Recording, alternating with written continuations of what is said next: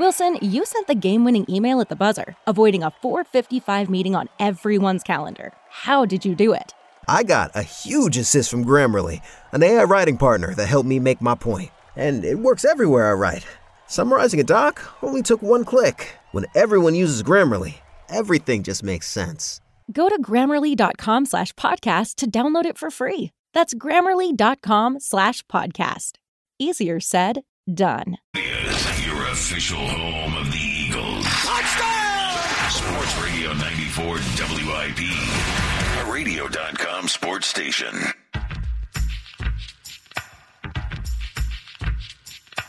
Two hours in the books, two left to play. Jody Mack hanging with you here on 94 WIP. We've tried to balance it the first couple hours. Got good baseball conversation with my buddy Joe from Cranford there at the end of the hour.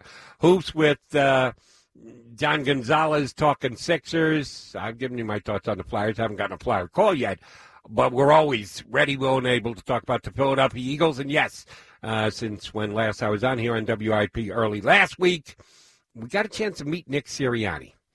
How did he come across to you? His press conference was on with Angelo in the morning show this morning here on WIP. Jeff Lurie gave you the way that the whole thing proceeded. Are you feeling better about your Eagles or worse about your Eagles? That's a question I'm putting out there to all of you, and those same questions I'm going to put to my next guest. He's been good. He's come on every single week for me during the year to talk birds. He covers them day in and day out for both Sports Illustrated and phillyvoice.com. John McMullen joins me here on 94 WIP. JM, how are you? Hey, Jody, how are you?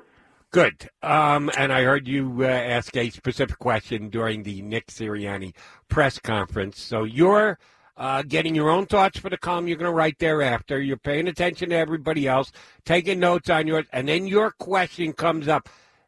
Did you like the way your question fit into the overall Zoom conference at the time? Because you don't have control of it. They call on you when they call on you.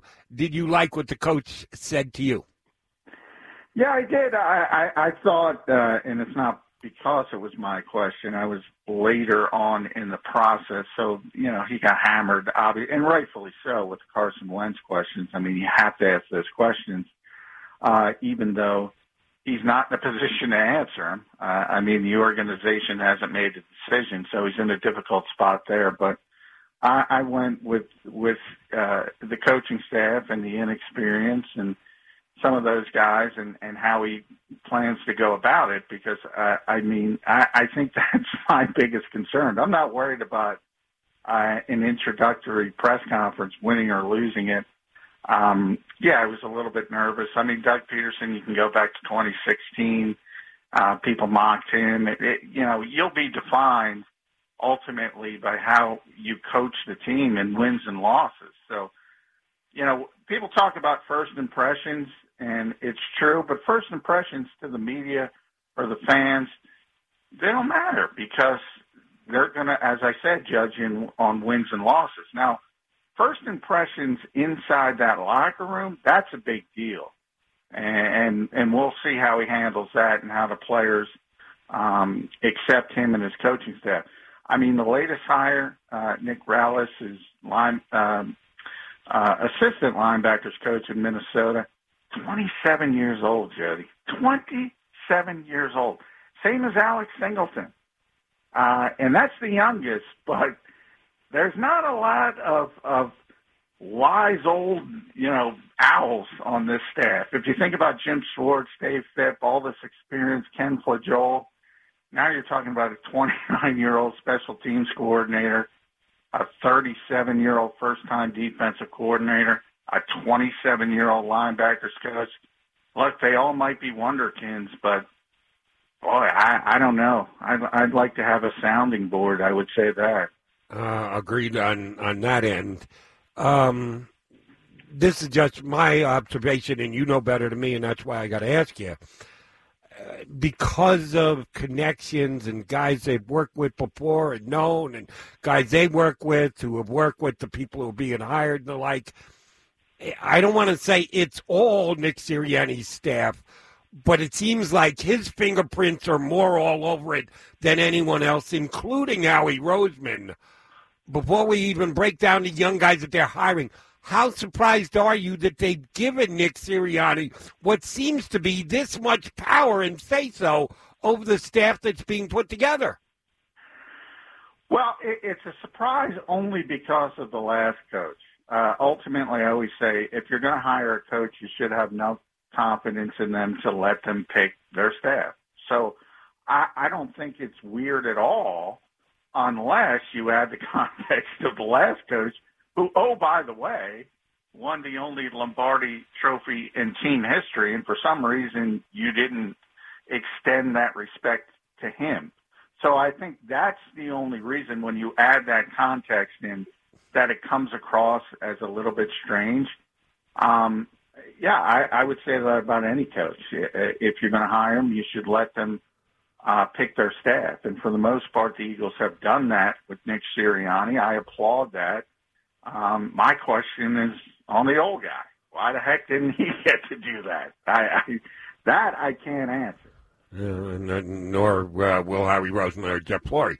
We can ask, but I don't know that either one are going to provide and or even have an answer for you on that. You mentioned Wunderkind. Is this guy the assistant coach whisperer? Do you think there is the possibility that, we're going to go through growing pains, but damn, when it comes together, this young staff with a year or two under their belt are all going to blossom into guys who will be highly sought of around the league. Just judging from afar on what they've accomplished, other than their age, are you hearing good things about the guys that Sirianni have reached out and given jobs to? Well, I think you said the right thing, growing pains. I mean, yeah, they could all turn into great coaches, but I think it's going to take a while. I mean, that's the thing about this group. There isn't a lot of history to go on for obvious reasons. There isn't a lot of accomplishments because they haven't had that opportunity. So it's a catch-22. You know, we talk about it in relation to the Rooney Rule and hiring minorities. I mean, if you don't give people an opportunity, you don't know if they can do it. You could say the same thing about youth, and all you can say is we'll see. I mean, that's the best you can do. The only one who's had a little bit of experience is the offensive coordinator, and that's Shane Steichen. He's had a year and a little more than a year because he was the interim coordinator the year before with the Chargers. Other than that, yeah, first-time defensive coordinator, first-time special teams coordinator, your quarterback's coach. A lot of people looked at him as the most important hire because of Carson Wentz and Jalen Hurts, his first pro job. I just talked about the linebackers coach. He's 27 years old. The special teams coordinator is the youngest coordinator in the NFL, the entire NFL at 29 years old. So, it's hard to say, yeah, these guys are going to be great, but I don't think you can close the book on it. What I do think you can say, again, is what you said at the beginning there. There's going to be growing pains. There has to be. John McMullen from SI and phillyvoice.com, our guest here on 94 WIP. All right, on the offensive side of the ball, he is certainly considered an offense coach, former offensive coordinator of Indianapolis, coming in with the resume he has, but has added a passing game coordinator and a new quarterback coach and an offensive coordinator. Who is going to be the guy who is going to be tightest with Carson Wentz? If you were to guess, they surely haven't told us. They may refuse to tell us, and we might not find out even when the season starts and gets underway. I can get your little 15-minute peek at practice, but you might not be able to find out who's the guy whose main gig is to guide and formulate with Carson Wentz. Off what they have done so far and their resume says, who do you think that's going to fall to? It's going to fall to Brian Johnson, the quarterback's coach. I mean, that's the guy who's going to work with the quarterbacks on a daily basis. That's the guy who's going to run the quarterback meetings. That's the guy who's going to work on the mechanics, the fundamentals, the day-to-day stuff. So everybody's important when you talk about passing game coordinator, the offensive coordinator, and obviously the head coach is going to call the plays. I mean, those guys are going to be real important when it comes to game plan. But when you talk about working day to day and having that closest relationship, just as it was with Press Taylor and just as it was with John DeFilippo, even though, you know, it was a different type of relationship, more of a tough love relationship with John. Those are the guys you're going to be closest to, at least working the closest to. That's just the natural evolution of how practice is and how the day is broken up. One of the things, coming off last season, I think it would be, and this is not only Carson if he's here, but Jalen Hurts and anybody else who they might bring in. I think they had too many voices last year, and I think it's got to be more centralized. But, you know, I think a lot of that was spawned by Jeffrey Lurie and Howie Roseman because they insisted on these new voices from outside the organization, the Rich Gangarellas, and they brought Marty back, Marty Morningwig. Yep. Too many cooks in the kitchen. Hopefully they learned from that. They had guys who had been around a long time last year on the staff as compared to all the newbies that are in this year. Give me your take today. I thought the coach sounded much more relaxed, much more confident with Angelo than in the Zoom session he had been in previously. He leaned heavily on competition when asked about the quarterback and that, hey, I like competition at every position on my football team, my cornerbacks, my quarterbacks, my linebackers, my offensive linemen, which is a great coaching speak stance to take. You want everybody competing. It keeps your substitutes and your backup guys on their toes. Makes a lot of sense, but it's certainly not 22 of 22 in the National Football League that's the case year in and year out for your positional guys on your team. How do you think it played for Eagle fans, and how do you think it played for Carson Wentz that everything's an open competition on the Eagles, as the coach said today?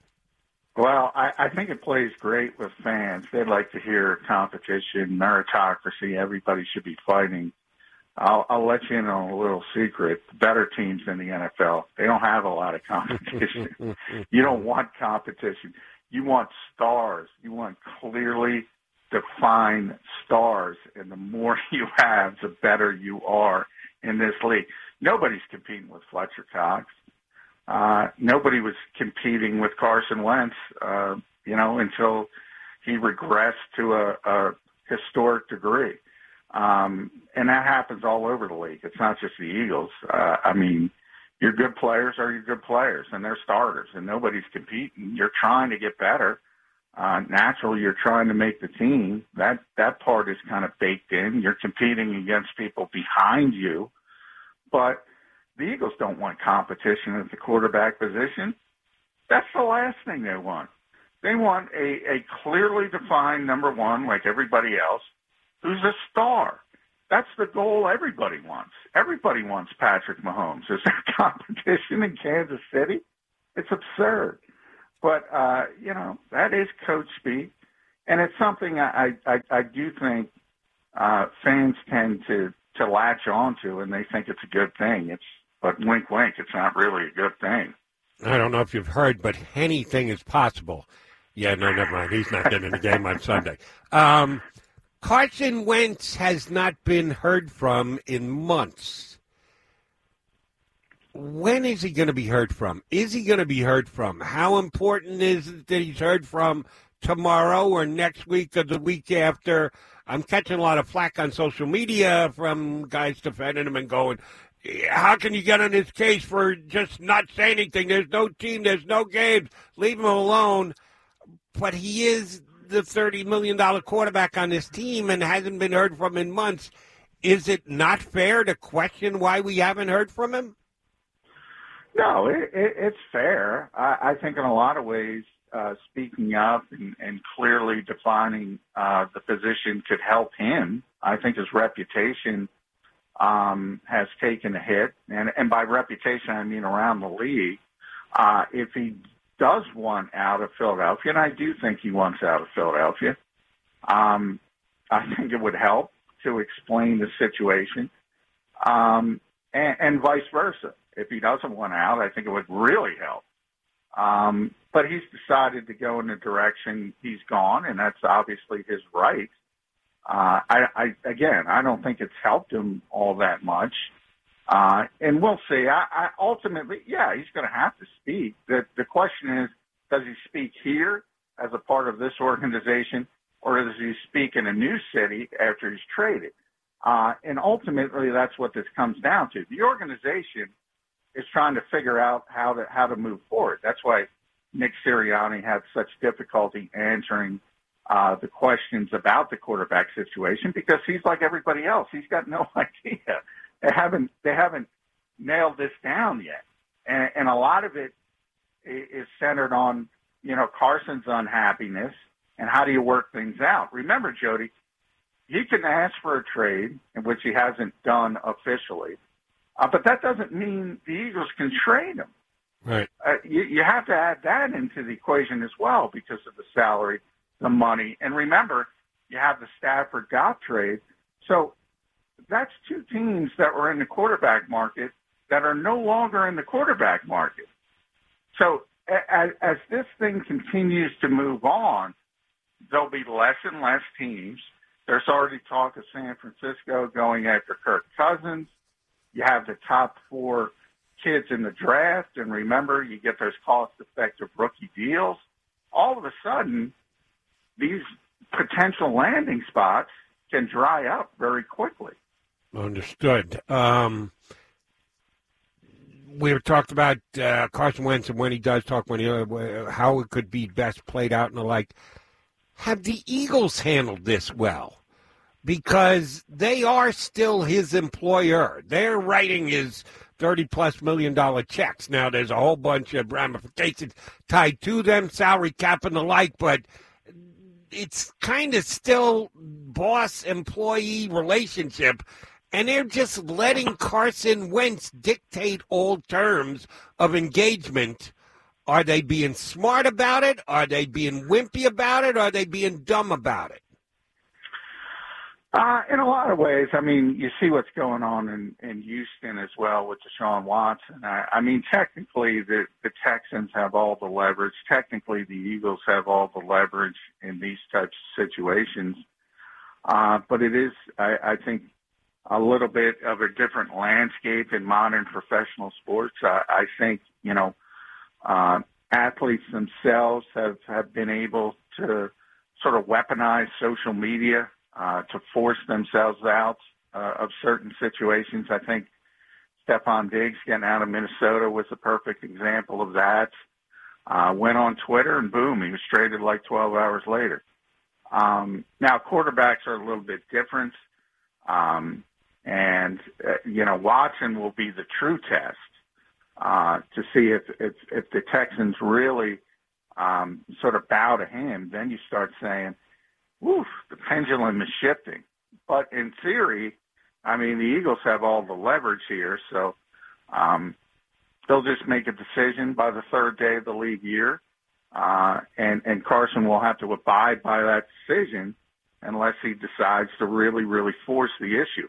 Now, to me, personality-wise, he's never seemed like that type of guy, but we'll see. If he really wants out that badly, maybe that turns. And you see it one way, and I see it slightly differently, so I guess I got to ask you this question this way. What is going to change between now and the first week of the NFL's new year? Carson's not going to play any games. Are they going to zero down on tape that much more, which the coach apparently didn't have time to do before he actually had his first press conference? They should have all their ducks in a row and have their opinions on Carson Wentz as to whether they are or aren't going to trade him. Are they just letting themselves be guided by what the market says? I know it's impossible to overlook, but shouldn't they already have their opinion on whether Carson Wentz can or can't be their quarterback going for the future? They should or shouldn't trade him. Shouldn't they really know that by now? Yeah, I think they do. And ultimately, I think the plan was to try to, you know, reboot it for one more year, try the reclamation project and try to rebuild them and try to get the confidence back and try to get things going in a positive direction. But I do think they're also, and you have to, you know, defend the Eagles a little bit. You have to have those backup plans, those contingency plans. And, yeah, I mean, they're going to see if there's teams interested. They're going to see if there's value.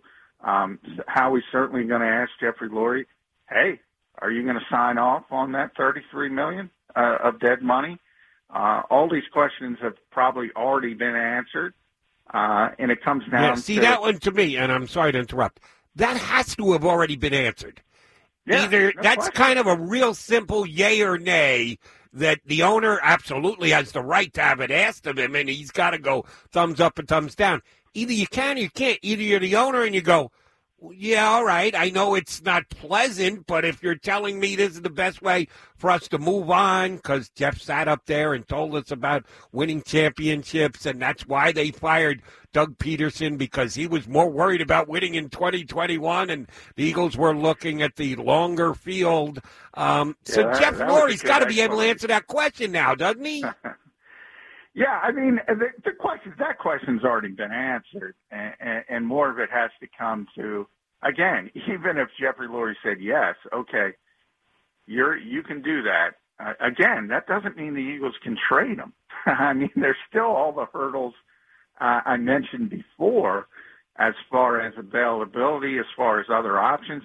Remember, a lot of these teams might be in a position, these quarterback-hungry teams might be in the position to draft Fields or Lance or a young quarterback who's cost-effective, as I said, for 5 years.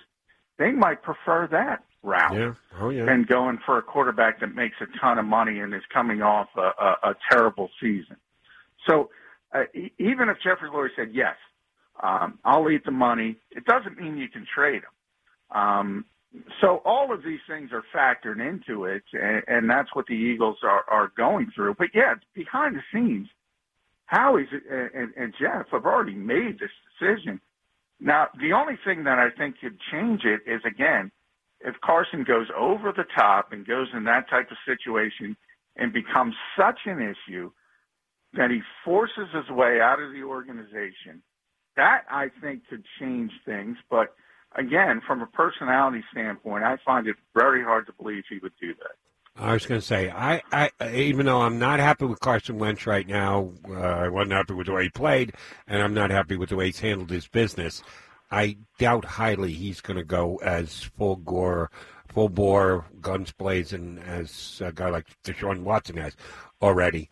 When do you think the dominoes start to fall in this? Did the Goff and the trade with the Lions and the Rams, Goff for Matthew Stafford, does that, you pointed out, it takes two potential teams out of the mix, but it also sets the evaluation of players and values in the league a little bit. How do you think this is going to fit as far as the timeline goes with the Eagles doing something at quarterback? Well, you can get things done as the NFL's changing, and I think the bigger part of the Stafford deal is the fact that you can see that change, that shift in thinking. You go back 5 years, and if you talk about an NBA-like trade or a baseball-like trade, just didn't exist in the NFL. Didn't exist. Now you have some new people in power, and they're willing to accept new ideas, and they're willing to, you know, sort of do what NBA teams do and pay a premium to get rid of so-called toxic assets. And I think that's what you're seeing. So I think the bigger part of that trade isn't evaluation. It's willingness for NFL teams to listen to these types of situations where you'll take on a big contract if you're given. You know, Brock Osweiler really started this. Yes. When Houston sent him to Cleveland, and Cleveland essentially bought, I think it was a second-round pick, that was really the start of it. And it slowly is going in that direction. Now, You know, it's interesting. The Rams had the record for what we said, dead money, $21.8 million, and they set a new precedent, so that helps. But it's $22.2 million. Now, you know with owners, Jody, you know you've been around sports a long time. That's how precedents go. They go up a little bit, 21.8 to 22.2. Okay. Can you go from 22.2 to 33? That's a big, big, big leap. Jerry Seinfeld would call that a big matzo ball. The answer in my eyes is yes, and I think Jeff Lurie is willing to do it. But the things you've been pointing out, and I've been kind of saying the same thing, because I feel the call. You know, they can get a first-round pick for Wentz. No, they couldn't. Second-round pick. No, they couldn't. Third-round pick. No, I don't think so. At best, if the perfect trade lines up, they might be able to get a day three pick. I've said all along, if they reaches the point, what you've already described as Carson Wentz going ballistic and forcing their hand and it getting real ugly, and they have to do whatever they have to just make sure they get Carson Wentz out of town, yeah, the Eagles might have to put a pick into the deal. They might have to move Carson Wentz and a pick of their own just to get it done. Yeah. Yes. Exactly. The NBA-like deal, you're adding something on top to get the other team to pick up the toxic asset. That's where we are. Yeah. And it is amazing. And, you know, you're talking about some cost in this league. It's not only money, it's also the draft picks, and this is what the Rams just went through. Remember what the Rams and the Eagles gave up to get Jared Goff and Carson Wentz in 2016. Astonishing draft picks and the ability to go up in that draft. Then you pay them those second contracts, $128 million. It's tough to do. The Rams, now the difference also, Jody, the Rams think they're, and I think rightfully so, they think their championship window is open. The Eagles' championship window is not open. No. And it's not going to be open. And we'll wrap it up on this, and John, thanks for hanging around with me as long as you did. Which do you think is more affected this offseason with the years that both Goff and Wentz had and the seasons they had? You correctly pointed out, not only did both teams have to shell out plenty to get into positions to draft them 1 and 2, but both teams made, which now looks like a mistake, the mistake of extending their contract and buying them as franchise quarterbacks. Which is going to have more repercussions going forward for the other teams in the league? Will teams be more afraid of doing contract number 2 with a guy who's flashed but hasn't flashed like Mahomes has already won a Super Bowl? Or the teams in this offseason might be a little skittish to give up multiple draft picks to get into the top 5 or 6 to get in position to draft a quarterback. If history tends to repeat itself, which do you think is more affected, like Dak Prescott waiting on his contract, or the teams in that 3, 4, 5, maybe even 6 slot, Eagles, that might be willing to trade down if a team wants to trade up, that the offers aren't as good as they used to be? Yeah, I've thought for years that it would go to more of this sort of college-like atmosphere where you just rotate every 4 years. And, you know, there's this cliche in football about quarterbacks, trucks and trailers. You have trucks who carry the load, the Patrick Mahomes, and trailers who need to be carried. In other words, you need to have everything built up around them. The difficulty is, you know, teams have to be honest with themselves. And the vast majority of quarterbacks are trailers. And in that case, your best way to win a Super Bowl is that young quarterback on a rookie deal who doesn't cost a lot of money, and maybe you hit on them in the second or third year, and you're able, because you have that extra money, to build up the back end of your roster, build up a championship-level roster. You saw it with Russell Wilson, most notably in recent years before he got his new deal, and then Seattle took sort of a nosedive. I thought that was going to be the template, but I got to tell you, Dak Prescott might be the perfect example of this. really good quarterback, but I don't think he's a superstar. But when you get a quarterback like that and you're Dallas, you say, well, we're not going to get anybody better. So you talk yourself into paying him this exorbitant amount of money. Kirk Cousins is another example of that. He's a good quarterback, but, you know, he's not good enough to win with. Understood. So I would go in the other direction, but teams are just scared to do it because they don't think they can find competent quarterbacks.